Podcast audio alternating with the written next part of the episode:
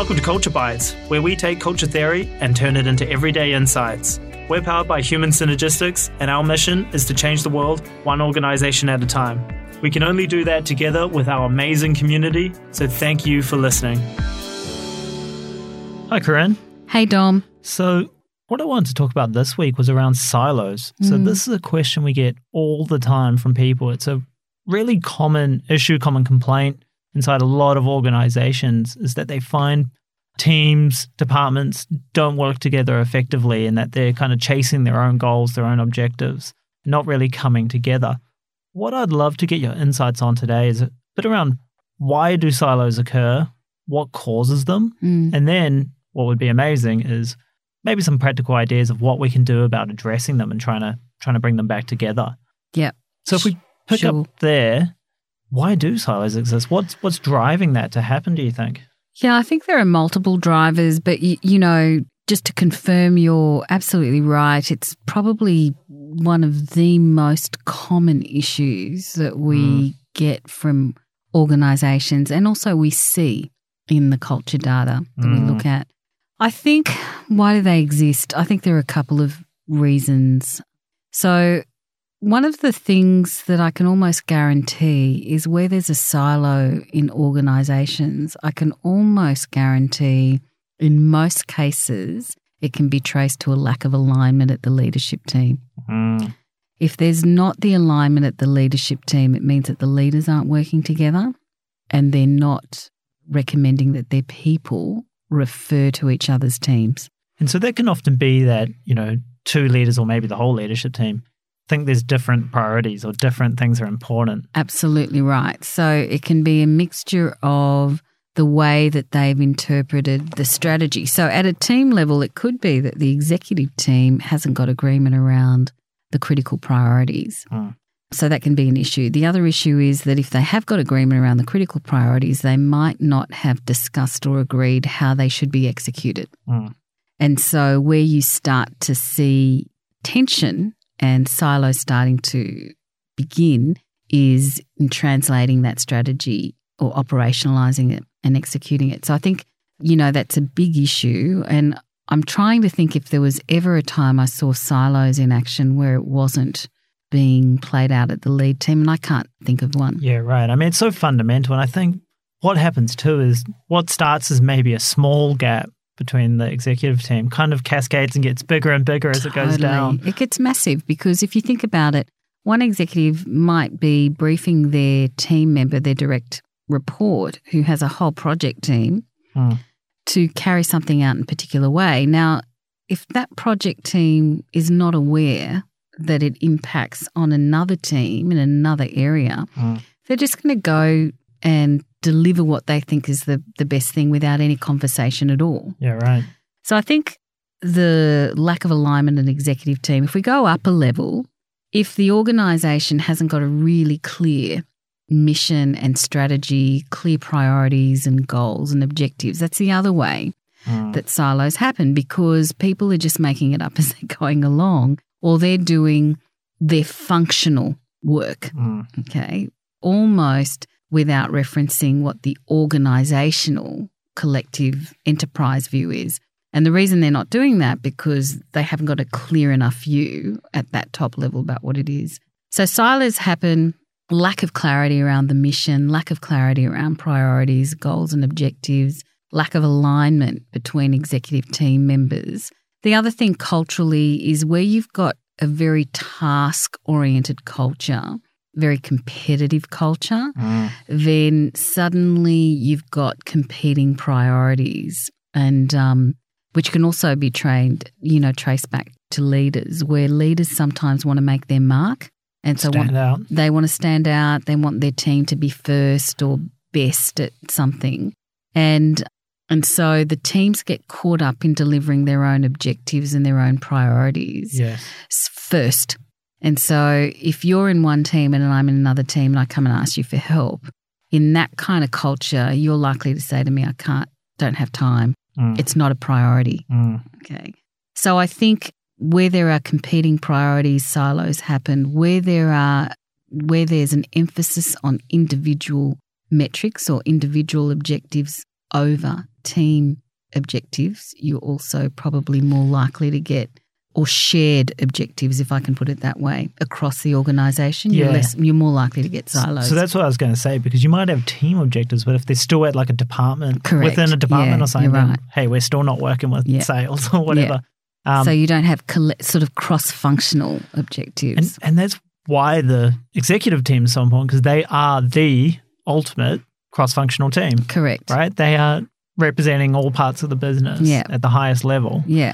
um, and that's why it's so important to have Yeah. them on the same page. Totally. So I think they're the starting point. And if the the dynamics at the executive team, the relationships aren't effective, okay, let alone whether they get on, if they're not effective, then you miss out on alignment because they're what they might do is agree one thing. And I know this is pretty typical. They'll be in agreement in an executive team, they'll agree one thing and then they'll go off and give their team a different Yeah, right. briefing. So I think that's really important. Beyond that, the objectives of the organisation, the clarity of the the criticality of each of the priorities. So be clear on the priorities, but be clear which one's the most important, Mm. and you know, be clear with everybody. And then there's the kind of measures in an organisation, how it motivates people through metrics and goals. You know, what they get teams to focus on. And that can be really hard. So I wrote a I wrote a blog a while ago called KPY Yeah, rather than KPI. yeah, And because the, the problem with numbers is you're never perfectly going to capture what you're really trying to go for, yeah, right? Because, you know, a hard number doesn't tell the whole story yeah. all the time, right? Because, Yeah. you know, there's lots of other stuff Yeah. going on. And so that's why it's so important that people understand the why behind it, not just the actual number. Totally. Couldn't agree more. And, you know, I think it's such an important point. I think that a metric isn't the goal, okay, Yes, which is the why. right. And so I think sometimes organizations have got a lot of clarity around the number, Mm, but they've lost sight of the goal. mm, Okay, so NPS is a, a metric that's meant to represent your relationship with the customer. Okay, so it is a symbolic representation of the relationship with the customer. It's an outcome of a goal to improve and deliver excellent experience. And I think that unless you remind people in organizations about the goal, mm. then you're not necessarily going to get the right behavior. That's right. So I've, got two stories for you on that. One is with the Net Promoter Score. I got my car serviced and I went to pick it up and they hand me like a card, like you're going to get a text message or something that asks you to kind of rate our service. They had a card and it had like one, two, three, four, you know, to 10. And it had smiley faces above nine and 10 and frownies above all the others. And it was like, this is how you should score it. And knowing how survey design and stuff works, it's like, well, you've completely invalidated the results because you've told me like score a nine or a 10 if you're happy at all and Yeah, and everything else if you're just happy. totally. But know. I've had the same experience at um, a couple of telecommunication organizations where after serving you, they say, "Oh, someone's going to call you. Can you please Tell them this. Yeah.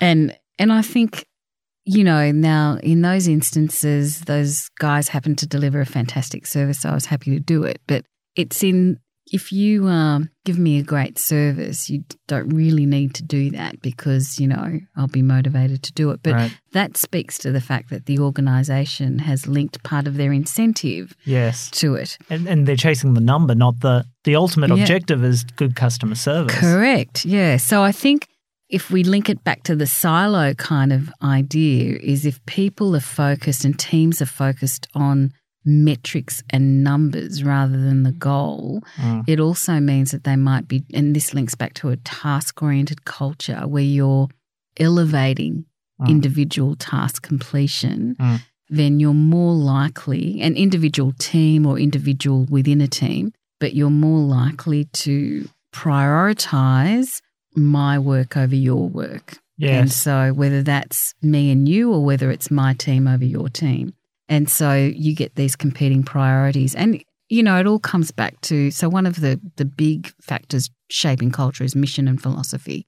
So, if the organization's not clear about that mission, that what's mission critical, what are the priorities, it really has this negative domino effect throughout the organization. And as you called out, what starts off as something small within a, an executive team ends up cascading into a very big ripple Mm. throughout the organization.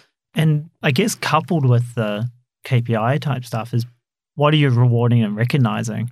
And usually those two go hand in hand, right? Yeah. And I remember a case where there was an operations team who basically kind of just were very uncustomer centric, Yeah. right? Very so customer service and sales weren't happy at all. But their operational numbers were very efficient, Yeah. right? But that's because they wouldn't at all be flexible, at all, you know, take on these different requests, anything out of the norm, just no, no, no, which overall wasn't the best result Mm. but they got all these pats on the back because their numbers were, you know, 99% or whatever. Yeah. But it failed to recognize. So, and, and the problem is the message people hear then, right, when they get the pat on the back is, all right, you got to fight for your piece of the turf. And so the problem with that, and the, what, the reason why people get so concerned with silos is we end up spending so much time and energy on internal stuff. Correct. Like, yeah. what a waste of energy that Yeah. I'm going to fight you at the next desk. And the know? other thing that happens too, like silos just end up dissipating energy in the organization because, as Mm. you said, a lot of my time then becomes involved in managing internal stakeholders. Mm. And the other thing that happens in silo based organization is that issues are very quickly escalated. Yes. So it becomes point counterpoint, it becomes who's right. Mm. And so rather than try and resolve it at the, the level closest, it very quickly goes up the line. And the two execs or the GMs have to come together and try and arbitrate an issue. So silos are a problem because they're not a great use of the organization's time and energy and effort. And it's so common, I think, in especially as you get bigger and bigger organizations with more and more levels of bureaucracy and so on, is that you know, and people you feel like you've kicked a real goal, you know, like yeah, I smashed sales on that or something, but it's like, but it's like, and you're like, yeah, I really did something today. It's like, what did you do? Yeah. you know, really, you haven't changed anything. yeah. Really, it's just internal politics. Yeah, and I think that that's true. That when you've got silos, suddenly an achievement is actually smashing another team, you know, or beating them, or you know, kind of getting a bit of enjoyment from the fact that yeah, they've we failed. got our way. Yeah. Yeah, at least it wasn't us. And so I think, um, yeah, it's not ideal. It's not a good use of resources. And then the question becomes, well, what do you do about it? Yeah, absolutely. So I think the organisation first base need to look at what it stands for, what its goals, what it's prioritising, what are its objectives, and needs to be able to communicate that to everybody in the organisation. You have to have cohesiveness at the executive level and an integrated agenda with clear priorities. Now, the cohesive is the executive level is they've got to be absolute alignment Mm. because if there's daylight between exec members, then it usually means that there's an issue that might need resolution. And you've got to have a team that's prepared to talk about that and get clarity because if they're not clear, it's going to be very difficult for the rest of the organization. So, that executive development work or, or lead team development work, clarity of priorities. So, when you get down through the organization, a couple of things that we've seen clients do that work and in our own work has been one of the things is start to bring teams together. So, for example, Yarra Valley Water used to have kind of open days where teams shared what they did, sort of posters and almost like a, a team expo you could have on letting people know what you did. Some teams invite speakers from other business units or invite mm. teams to have joint teams together, which is really just about information sharing, understanding what you do, and you understanding what I do How we impact each other. how we impact each other, what the relationship is. So I think some of it is just sharing and get to, getting to know who's in the business and what they do. It's amazing how many organisations and teams within organisations actually aren't really clear about What what, the other one does. Yeah, what the other one does. So I think that's the first thing.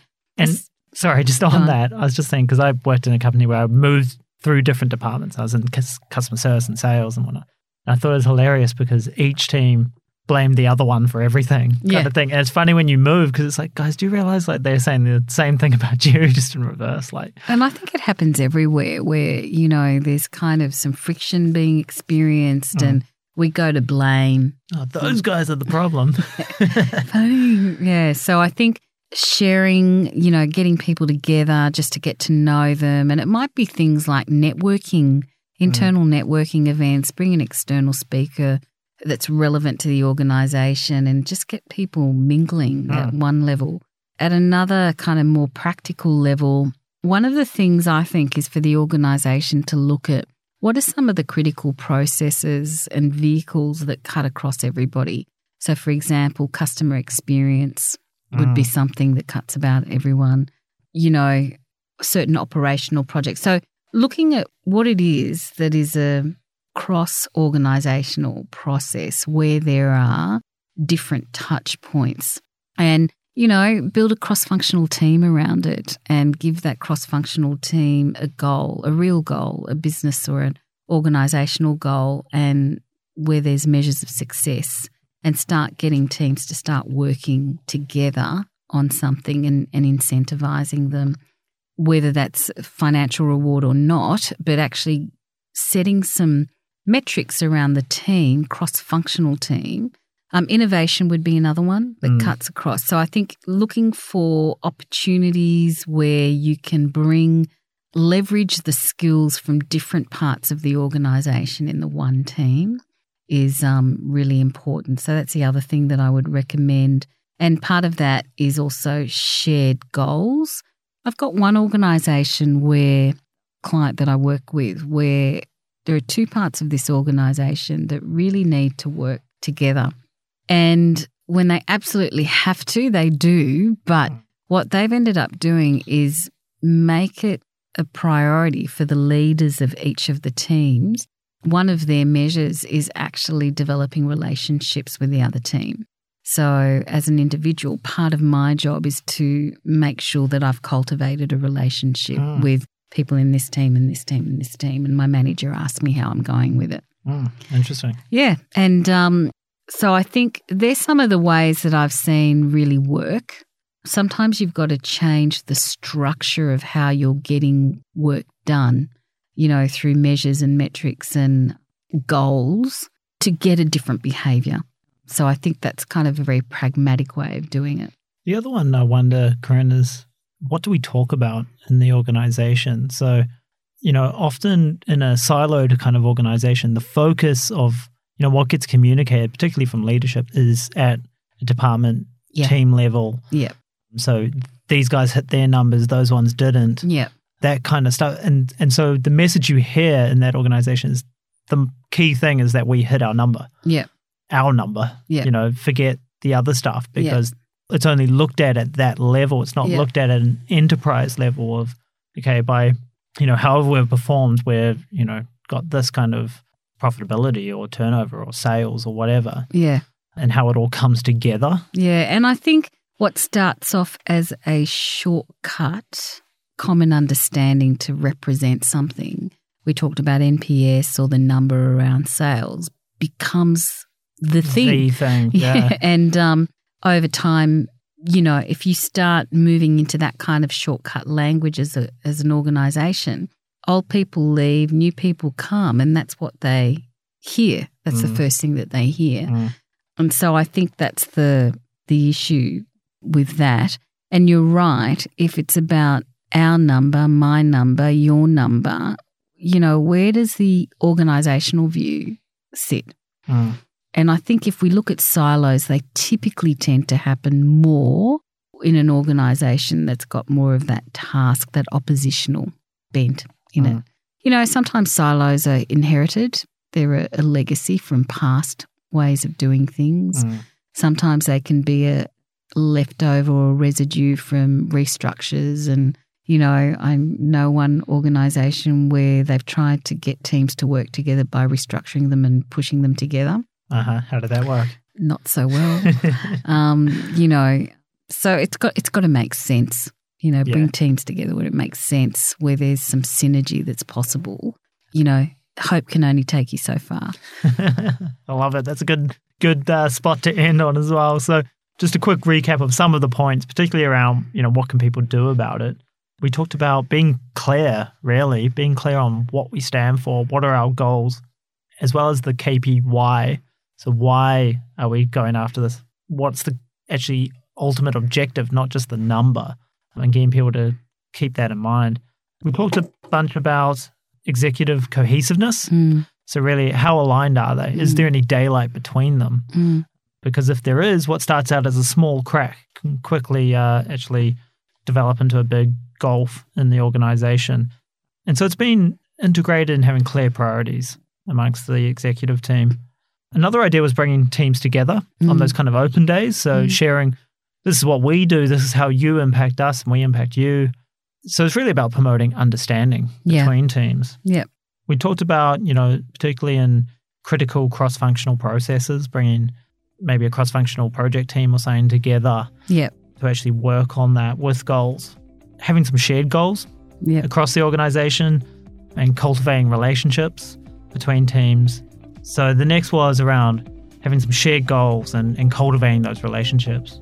So I think those are some great starters. If, if you're listening and have some ideas as well, feel free to, to comment on, on our LinkedIn post. That'd be fantastic because I don't think we can have too many ideas about how to break down silos. Yeah, absolutely. So uh, look forward to that. We'll have um, the show notes up from this show with those ideas and some of the links to things we've talked about, such as the blogs and whatnot. So you can find that in the show notes for this episode. Otherwise, thanks for your time today, Corinne. Pleasure. Thank you. Thanks for listening to this episode of Culture Bites. If you enjoy the show, remember to subscribe on iTunes, Stitcher, SoundCloud, or wherever you get your podcasts. Also, leave us a review. It helps other people to find the show. If you have a question you'd like us to answer, email podcast at human-synergistics.com.au. We'd love to answer it. Thanks for being part of our amazing community. We can only do it together with yourself. So long for now.